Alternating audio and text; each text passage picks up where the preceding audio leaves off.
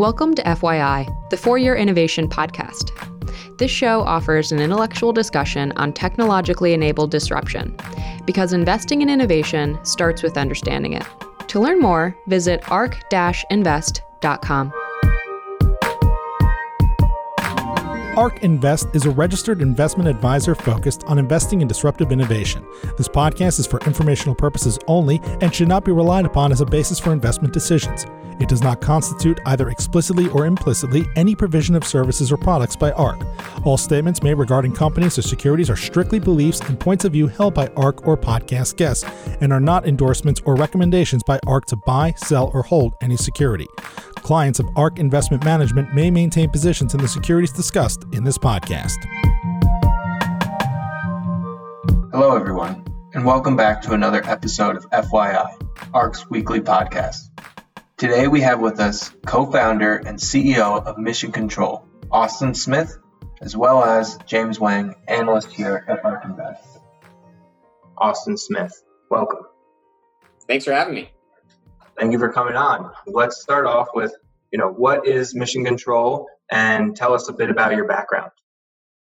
Sure. So, Mission Control is a B2B SaaS platform for Rec League esports. What that essentially means is that we offer software to organizations who traditionally offer traditional rec leagues. So they have soccer leagues or basketball leagues. Well, we offer software so that they can also have Fortnite and FIFA leagues. This mm-hmm. might be a local parks and rec department or a college intramural group or other community groups. Our main purpose is to gather and grow communities, and we just so happen to do that with esports rec leagues. My background is right out of college, I worked for Stadia Ventures as a venture associate. Stadia Ventures focused on early stage sports and esports companies, and I quickly realized that esports was a booming and really exciting area, but that there was focus entirely on the pro side. And just like in traditional sports, the pro market is only so expansive. You know, if you sell exclusively to pro baseball teams, that's really cool, but there's only 30 possible customers. What we realized very quickly was that that the most people who play traditional sports, there's 68 million people who play traditional team-based sports in the United States. Most of those, they're not in the pros, they're not in varsity, they're not even in high school. They're playing at the recreational level at their parks and rec departments or for fun at the YMCA and things like that. And we thought, well, esports is focused on pro. They're missing the largest area of the 103 million individual gamers in the US who play multiplayer games. So why don't we build a company that focuses on that? And that's what led to Mission Control. That's awesome. That's a huge gap to identify. And I think Mission Control really does solve that issue because as a gamer myself, finding a rec league is it doesn't exist until Mission Control. So that's great you talk about this space who are you partnering with today? Are these you, you said organizations are they schools are they companies? How can you get involved with mission control? Yeah so we have four different areas that we primarily focus on. We have universities colleges essentially that have intramural rec departments. Like i said they typically offer traditional sports, but especially with COVID 19 and everybody needing to be social distance, they have pivoted to offering only digital stuff. We worked with them before, but we became that much more relevant when they say, hey, esports can be a digital intramural. So that's one group that we work with. We also work with parks and rec departments, which is government institutions and just private institutions like YMCAs or Boys and Girls Clubs. We also work with gaming companies like LAN centers and brands. And brands can expand from brands that want to just provide something for their community or brands that are in the gaming space that want to activate that, like GameStop. So these are our customers. We have 160 at this point, and it ranges from groups like Duke and MIT to GameStop um, to the Special Olympics. That's awesome. And so, how does it work? So, if I'm a school, I sign up with Mission Control, you handle all the back end, and then players attach themselves to Mission Control and they meet up together, or can you do it remote? Just walk us through that process a bit. Yeah, yeah. So we're a two sided platform. The administrators, the people who run these rec leagues typically at these organizations, they log on to a platform. They're the true customer of Mission Control because they use their admin platform. They sign up for an annual subscription. It's a SaaS based business. They then can use our software just like any other league management software. It's not too different in that they set up leagues, they choose when the dates happen, they choose the playoffs, they choose how many people can be in there, and they set up the registration. The only focus point is that we set it up to be for esports without them having to know anything. It's super simple, easy to use. We do all the hard stuff on esports. You don't have to know anything to get introduced and offer esports as a community gathering tool in your community. On the other side, we have a mobile app for players. The administrators use their part to push the mobile app out to players and encourage people to join their leagues, which they do so through our downloadable mobile app. They download, they find the organization that they want to be a part of. St. Louis University, my alma mater, is offering rec leagues. I can join St. Louis University and find out what they're offering and then join their leagues. Then I see my schedule. I can match up with my teammates. I can match up with my opponents all through this almost chat and schedule based platform. Again, very easy to use, very approachable. You don't have to be a pro gamer. It's made for people who like to be social gamers. You don't have to be good. I'm not good at gaming, but I like to play with my brother and my friends, and it makes it really easy to get together and have an exciting social experience over something that I enjoy to do. That's awesome. Yeah, I would put myself in the bucket of not a good gamer as well. So this sounds like the right perfect yeah platform for myself. So there's different games, right? How many games are on the platform today?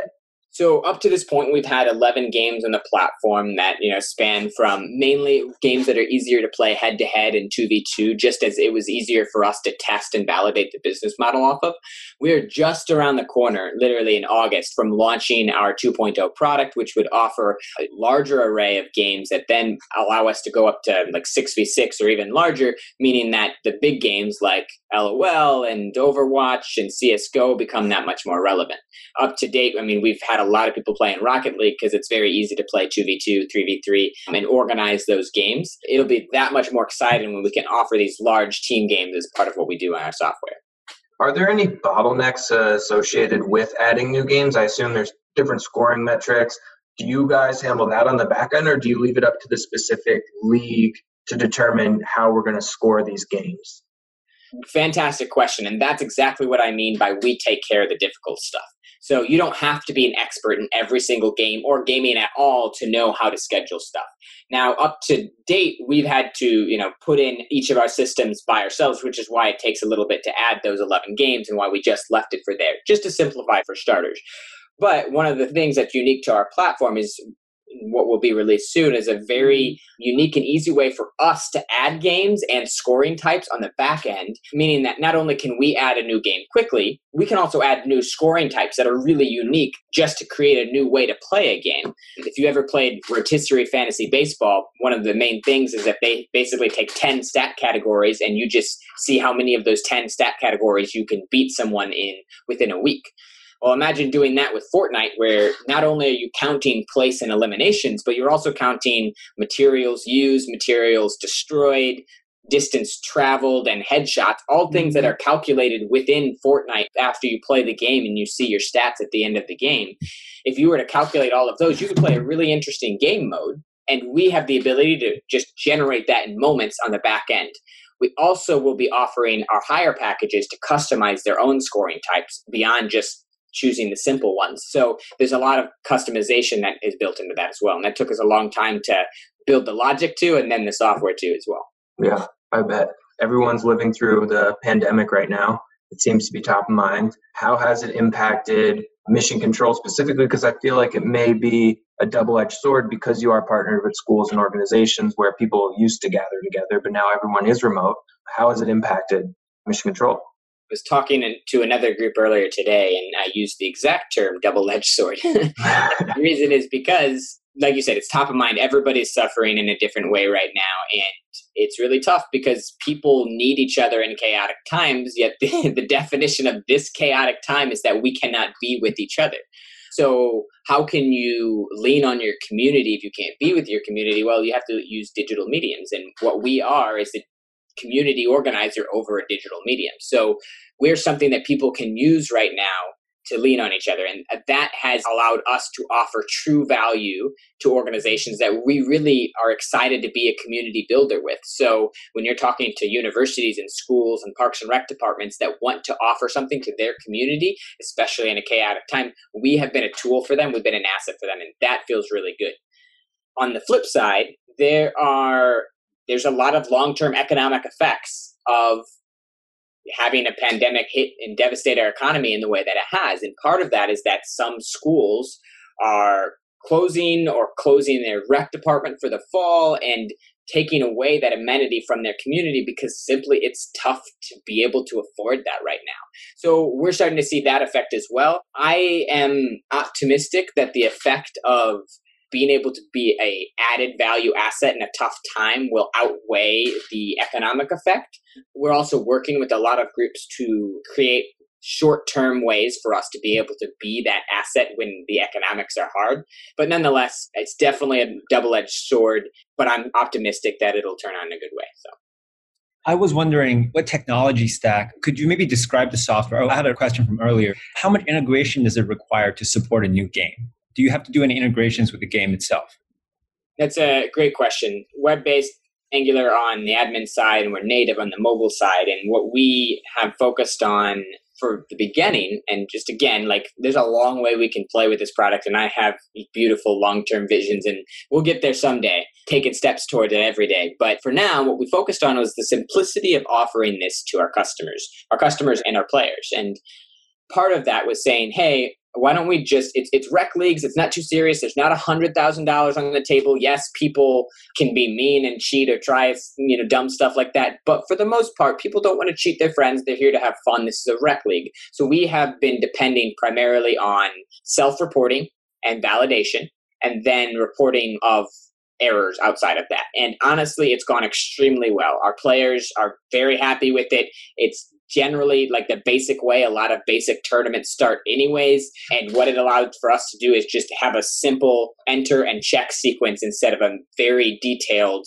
integration sequence. Now there's a lot of cool things that can happen with integrations. I like the idea of it and moving towards that direction but right now being able to just offer the idea of just hey i mean you played fifa against me you beat me 1 to 0 you put that score and i just click accept no problem. That covers 99% of our games 1% there's a problem or a mishap or somebody actually doing something nefarious and okay we'll deal with that case by case uh, we've been able to deal with that we've come up with solutions and that's worked a lot of other companies have too but keep it as simple has really allowed us to grow and that's where we are right now I see. So you don't need any hooks into the game. The player basically performs a bit of data entry. As we get more advanced, we will need some hooks, or they would certainly add value, but no, not not off the top what's the relationship being like, if any, with the game developers or publishers themselves? Do they need to be involved? Are they interested? Do you prefer to stay at arm's length with them?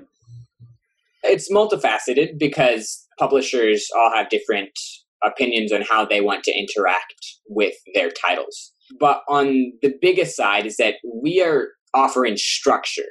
You could play Fortnite or Warzone off the same structure in our game right now. All you're counting is eliminations or kills and placement.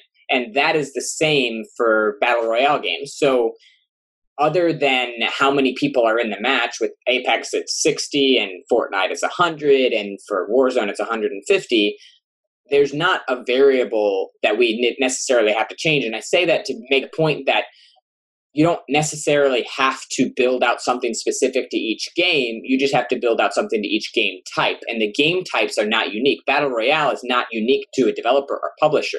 Essentially, what we are offering is just the ability to adapt a scoring structure for a league to a specific title and they can choose which title they want it to be. So in a way, we're at an arm's length in that direction. That being said, is there's a lot of cool things that can happen when we partner with a publisher. I think a lot of those discussions, I mean, I've had a good handful of them. They're positive, they're exciting, and someday, you know, we'll, we'll show you what we're dreaming up. Right now, I'm going to keep it under wraps. From your perspective, serving this, it seems like an underserved market in the rec space. Do other platforms like Twitch or some of these platforms that sit atop just the pure gaming, active gaming ecosystem, do they really address what you're trying to address or who are your competitors today if any there's definitely a lot of groups that I would call an indirect competitor at the least. There's a lot of cool groups that that are trying to gather and grow communities in esports, and I mean, like I said, at its core, that's what we're trying to do. I think what differentiates us is that we are incredibly hyper focused and focused on activating organizations to do that. So, what I mean by hyper focused on the first part is that we're very focused on rec. We're not specifically for hardcore gamers.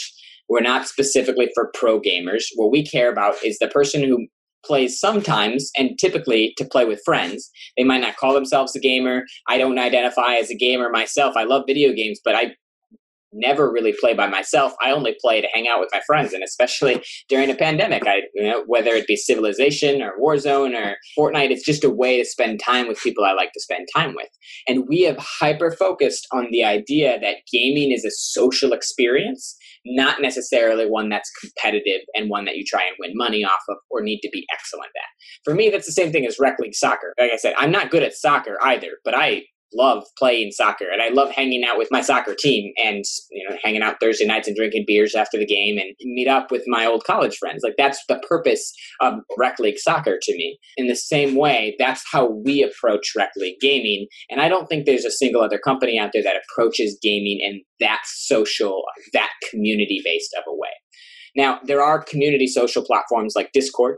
There are other competitive and tournament and organizer platforms in specific areas. You got Play PlayVS doing awesome stuff in high school and college. You've got all sorts of college specific groups. You've got stuff higher up like World Gaming and Tournament and Battlefy, and then you have the pros. And I think all of those are relevant other teammates in our industry that will help grow this industry overall. I see them as groups that I'd love to partner with uh, because I think that we can find a large group of people that enjoy gaming and might be interested in some of their services, but I have no interest in moving up to what they're doing. I like being right there at the bottom, offering gaming as this social community experience. And I think that at its core is incredibly different. When you look at the, the rec sports market and typically esports, or specifically esports, I should say, you mentioned 108 million gamers around the globe, right? How big can this market get? And is it larger than the pro level esports? Talk us through this market opportunity. Yeah, for sure. And just to, to make sure we're on that same page there, I have it as 103 million gamers 103. in the United States who okay, wow. play multiplayer video games. So yeah. you have 164 to 200 million people who play video games in the United States, and that's you know from a couple different sources. That's like two thirds of the population. But when you narrow down who plays multiplayer video games with other people, that's at 103 million, which is a massive group of people, and that's just in the United States. And when you look at it again, the US Census Bureau did the American Time Use Survey, and they actually have it as those people who are spending time playing games. If the average of people who play games is two hours a day, and the Entertainment Software Association, they actually have people as playing together at eight hours a week. So that you have, you know, playing video games with other people, 103 million playing an average of eight hours a week or two hours a day in total that's a lot of gaming happening. That's a lot of social interaction. That's a lot more than people spend playing sports, especially adults spend playing rec league sports. I don't know about you, but my body just couldn't take two hours of soccer every day. But my yeah. thumb can take two hours of Warzone every day, and I have no problem with that either. That's where it becomes this key social, like foundational social piece is that there's so many people who do this at such a massive scale. And that's just the United States. And in some ways, the United States isn't even some of the biggest gamers in the world, especially when you look at the East between Korea and China. And that's where this market, especially the rec market, is massive. And especially when you, I, I would draw comparisons to traditional, to youth sports here. When you say traditional pro sports and traditional youth sports, the markets are the same size, even though all you see is everything in the pro side. The markets are pretty much the same size when you look at youth sports. If not, youth sports is even bigger. Wow, I didn't know that. Yeah, you you typically just hear about the pro level. You don't even think about all the money and time involved in getting to the pro level, which most people do not get to. Well, think about this: the global esports market was at like 1.3 billion this year, but mm-hmm. the global video game market, the sale of computers and video games and so on, I believe is, and I again I think it's global, but I believe is around 27 billion. So when you're looking at the people who play and spend money on video games versus the amount of money spent on esports, video games as a larger area, it's massive compared to esports. And that's because a lot of people will spend money to play games. Only so many people are playing on that pro side. And pro will only get bigger and is super exciting. And I endorse that it should be celebrated and grow.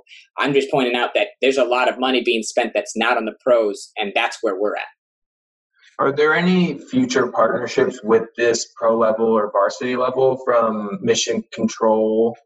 Could it be a feeder system into the collegiate level? Because I know a lot of universities are, you know, starting to build out actual esports teams. Have there been any talks around that? I think there are possibilities there and I'm open to discussing it, but I do want to underline the idea that we are not interested in trying to be where you go if you want to go to pros, right? Like this is not meant to be a feeder system. It's not meant to be an amateur gamer play like a, building system. Perhaps an amateur gaming group wants to use our software because that's the easiest way for them to grow their company we are focused on building a software that makes it easier for all gamers to play in a recreational community social way. And that's what we're going to continue focusing on. If we want to set up a partnership with a group that's higher than us because they see it as a feeder system i'm more than happy to explore that. But as far as what our brand will be focusing on it's the community gathering and growing side which does not necessarily mean focusing on amateur growth. I think it can happen just not my priority. Gotcha. James do you have any more yeah, Austin, I'd love to know the founding story a bit more and also kind of what it's like to build a startup based in St. Louis. Uh, the VC community has talked a while about you don't have to be in the San Francisco Bay Area, or New York, to do a to do a startup anymore. I think you guys are a good proof point for that. Of course, with the coronavirus, is there's more interest than ever of developing and growing companies outside of the major tech hubs. Did you feel there were certain advantages, disadvantages doing it geographically where your guys are based? How did the university, if at all, get involved? And maybe talk about your recent seed round that you raised. I would love to on all those fronts. You hit on one of my very big passion pieces, which is building companies and building the economy here in St. Louis and the Midwest in general. The founding story to start off with, my co-founder and I, Byron, met on the first day of college and have worked together in an informal like club and school stuff to actual formal jobs. The joke is that I got him every job he's ever had, but then he's outperformed me at every single job because we've worked so much along the way at every single company together for the most part. We just are a good team. He is one of those people who just gets shit done. On the other hand, I like to dream big, and he kind of brings me back to the ground after I'm like, okay, we got this big idea, man. Okay, now let's focus. He's really instrumental. Couldn't do it without him, uh, sort of founder. My brother is also a co-founder of the company. He's somebody who I would call a gamer, so he brings us that level of expertise. He and I kind of came up with the general idea in concept at first of, hey, this is like what we do to hang out. This is our social experience. So all of that happened before we joined Stadia Ventures. Then at Stadia Ventures, learned a ton about startup and venture capital and investing, learned a lot from the entrepreneurs who we invested in there, who were great mentors for us along the way. Stadia is also a St. Louis based venture capital firm founded by the former center director for entrepreneurship at St. Louis University, which is Byron and I's alma mater. So you can see the connections here. We kind of just accidentally fell into that and learned a ton. And it happened to be in sports and esports. And after already being passionate about that before we even started there, we learned a lot for a couple of years and then decided, hey, this is time. The market is blowing up now. This is really exciting. And there's still a hole here. So why don't we go address it? And this is after trying to invest in a company that could potentially solve that problem. We couldn't find it, which is why we decided to quit our jobs and build it. I am born and raised St. Louis. Byron's from Ohio and transferred in college is a transplant to St. Louis. I'm very passionate about building the community and, and economy here. And I think there's a couple of things that are factors of that. One is that St. Louis is an incredibly supportive community. There's a reason in the past couple years it's been named as a top place for college grads a top place for your first job a top place for starting a business and you know, these are by you know top publications. And the reason is because one you have a very supportive ecosystem. It's got the like the most accelerators per capita for startups and that's because there's so many teaching programs here. It's got top ranked universities in entrepreneurship between washington university and st louis university. In general because the community i mean a lot of people call it small city big town and the reason is because we've got a couple fortune 500 companies here, and if I wanted to speak to any one of them, they're a second degree connection and a yes midwestern coffee away. Like it's just everybody wants to support the growth of this community. And because of that desire to support the growth of the community every startup is celebrated. And we announced our funding today which is like our first time really jumping into the city spotlight with uh, publicly saying hey we're a company raised seed fa- around with institutional funding.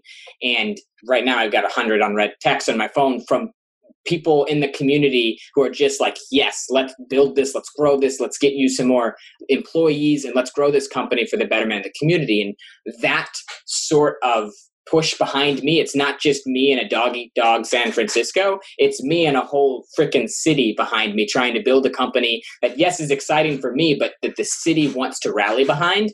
That's a really cool community feeling. It underlines the purpose of mission control, being a community gatherer and grower, but it also is just saying, hey, any entrepreneur can come here and the city will support you in that way. The, the second part of this to add on that is that I haven't felt too many downsides of being here because it's easy for me to get anywhere in the US. We're parked here in the middle. We have a airport with Southwest that goes anywhere, lots of direct flights to San Diego and San Francisco and New York. No problem with getting anywhere there and it's super affordable. If you like first class, it's a downside, but I don't mind it. Southwest, so we're good. And it's super affordable. Hiring people is affordable and they actually get more bang for their buck because the cost of living here is so low comparatively. I can go on about this. I already have for long enough, but it's something I'm super excited about, and that's why St. Louis will be growing city in the next couple of years. Has the city or the university or at a policy level, has there been anything done specifically to cultivate this culture of supporting the local builders that you speak of? Yeah, so I think the first thing that happened was a group called Arch Grants. That was a group of benefactors in the city that said that they were going to give $50,000 grants to 20 companies a year to just move to St. Louis for at least a year and start their company or build their company in St. Louis. It was completely equity free, just $50,000. Here you go, move to St. Louis, build your company. And that just started off a firestorm of support. And if I'm not, if I got my dates correct, that was around 2012. By the time 2015 rolled around, you had a lot of other groups piggybacking off the idea that, hey, let's build this together. We had, you know, there's groups like i10 or biogenerator that support tech companies and bio companies specifically.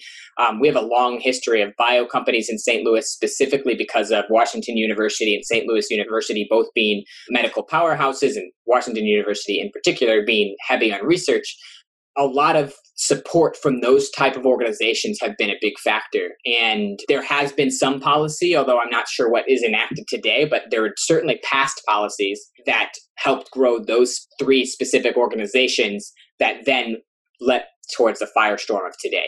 I will tell you that most of it is all rooted in economic development for the city and the city's gone all in on building the city's future based on startups. And I mm-hmm. think that is what has been so helpful in so many organizations popping up. And you raised $1.7 million round this yeah. week. Tell us about how that came about. How did you reach the valuation? What percentage did you give up? Any terms you're willing to disclose? Yeah, yeah, of course. So we started searching in February for the round. We started planning in January, and we were had a lot of fantastic meetings. We were growing quickly at that point, even before the pandemic, and managed to hit like 20 cities in 25 days, met with a lot of really great people. And right before we were getting to a point where we could actually formalize the round, the pandemic hit and everything was put on pause for a little bit. Luckily, the groups that we were talking to are really dedicated and excited groups, and they also saw the value that we added during and also regardless of the pandemic. And thanks to them, even after just a month delay, we were able to sign a term sheet around mid April. Got a lot of great groups together, a lot of really star power Midwest groups together to help us build the company. And the unfortunate part is that we had uh, a lot of groups that were interested, especially in the Midwest, that were interested in being a part of it. And we just couldn't have enough round to fit uh, room in the round to fit everyone in. There's just a lot of people on the economic side and then just the intelligence side who are really excited about building things here in the Midwest. And thankfully, we got their support. Dundee led the round. David Mann is a great advisor and guide to us along the way. He's the person who led the investment. We added M25 to the round. They're the most active investor in multiple states in the US. They're the only one who has multiple states. So they're a fantastic supporter of the Midwest and also just great stewards of companies in general. Mike Asem, I've known him for a while there, and he's a great guy. We also have Math Venture Partners, who brings a lot of intelligent sales experience to the table, and Cultivation Capital, who is a St. Louis based VC firm as well, who brings some really cool experience to the table too. So, them and a couple of other investors and our former investors that came through, we're really excited about everybody who decided to support us in a rather crazy time during a pandemic, but understanding that there's a lot of growth for this market regardless, and if not, especially at this time. And for 1.75 million, what stake do they get to buy?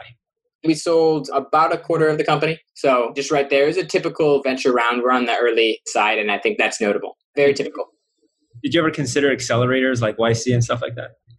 I love accelerators. We're part of an equity free accelerator program up in Toronto called the Future of Sport Lab that was super awesome and super helpful. We kind of built our own coming out of Stadia Ventures, which was an accelerator as well. We knew a lot of really star powered advisors and people who put all of their time and effort into building companies and have a lot of experience at that level. And I'd love to give each of them a shout out right now. But what we did is we actually built two advisory boards one of focused industry advisors who are experts in the area, and then one of what we call our brain trust, which you know we kind of steal from Pixar and Ed Catmull's book Creativity Inc. of just people who help you you know think through things and creatively get inspired. And these were a dozen individuals who all came from our experience at Stadia or some of our personal lives that have a lot of business experience or perspective or just excellent in multiple different ways. And it came you know from executives at Ticketmaster and Under Armour and the Dallas Mavs and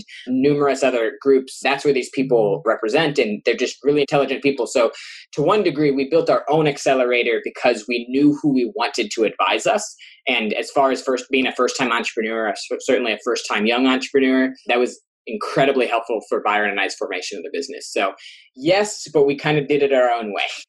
Do you think that this pandemic is going to help the gaming ecosystem permanently? I think maybe a lot of people have focused on gaming now because there isn't live sports on TV. How do you think this is going to play out down the line? And how do you think Mission Control is going to be a part of it?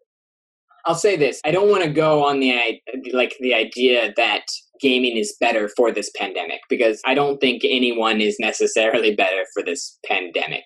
I think what may be the effect is that gaming, what was inevitable about gaming, which I believe was the adoption of gaming as a pro sport and entertainment sphere, the adoption of gaming as a rec sport and entertainment sphere, something moving towards not the dystopian, but the exciting part of the social experience of like Ready Player One, where that is where people spend their time because that's where some of their friends are in this gaming virtual world, and that's what their social life is, is gaming not to that degree necessarily and certainly not to the dystopian level that that movie brings it to which is you know exciting and imaginative. But what i think what we're moving towards is that idea that gaming can be a social if not the social medium for some people and it already is and that being accepted wide wide stream. And i think that is happening faster than it would have without the pandemic and that has accelerated. I don't think gaming will be any bigger because i think the the ceiling that we are moving towards for gaming was inevitable anyways. On our role in that, I think, yeah, it's very possible that we were also accelerated by it. It's hard for me to tell because we were just starting to really push growth in January, February, anyways. And then suddenly we just got this boost from people saying, oh, I need a community digital organizer. And now here we are. It's very possible that we have a similar level of growth in a different way over the same amount of time. But I think it's more than likely that we got a big boost from the beginning side. I just don't know if on the end, like we talked about earlier, the double edged sword, if we will also have a negative effect of the economy coming back to hit people. Because unfortunately, we're seeing some of our customers, and it hurts, lose their jobs because they don't have a rec department before anymore right. or something like that. So what I'm worried about the long term economic effect of this, I don't think necessarily is going to be good for anyone or certainly not a good portion of the population. And for that I, am not quite excited about. So I hope towards the end of we can get to the end of this quickly and get back to focusing on having fun on video games and everything else in the meantime. Yeah, I couldn't agree more with your point of view here that this was a trend that was already in motion and maybe this just sped it up a bit because if you do go back and look at even last year one year ago there's all this buzz on these secondary platforms like twitch that you allow people to enjoy games passively. Twitch last year was doing i think almost 900 million average hours watched per month. And then i've just looked at these numbers this week. It's now with you know the pandemic and no sports it's jumped to 1.4 billion hours a month watched per week. But the trend, if you go back to 2018, it was already growing. So this does just kind of put it into perspective that the trend was here and now we're just speeding up and it's bringing adoption faster, which is a great point. Yeah, exactly what I'm saying. I agree there, and it probably was accelerated, but it was heading in that direction, anyways. All right, awesome. This has been great. It has been great to get to hear about Mission Control and your founding story and your thoughts on the gaming ecosystem at large. We wish you the best of luck going forward. Congratulations on your recent round. Thank you guys so much for having me. Really enjoyed this. And if you're interested in learning more about Mission Control, check out missioncontrol.gg. Thank you for coming on. ARK believes that the information presented is accurate and was obtained from sources that ARK believes to be reliable. However, ARK does not guarantee the accuracy or completeness of any information, and such information may be subject to change without notice from ARK. Historical results are not indications of future results. Certain of the statements contained in this podcast may be statements of future expectations and other forward looking statements that are based on ARK's current views and assumptions and involve known and unknown risks and uncertainties that could cause actual results, performance, or events to differ materially from those expressed or implied in such statements.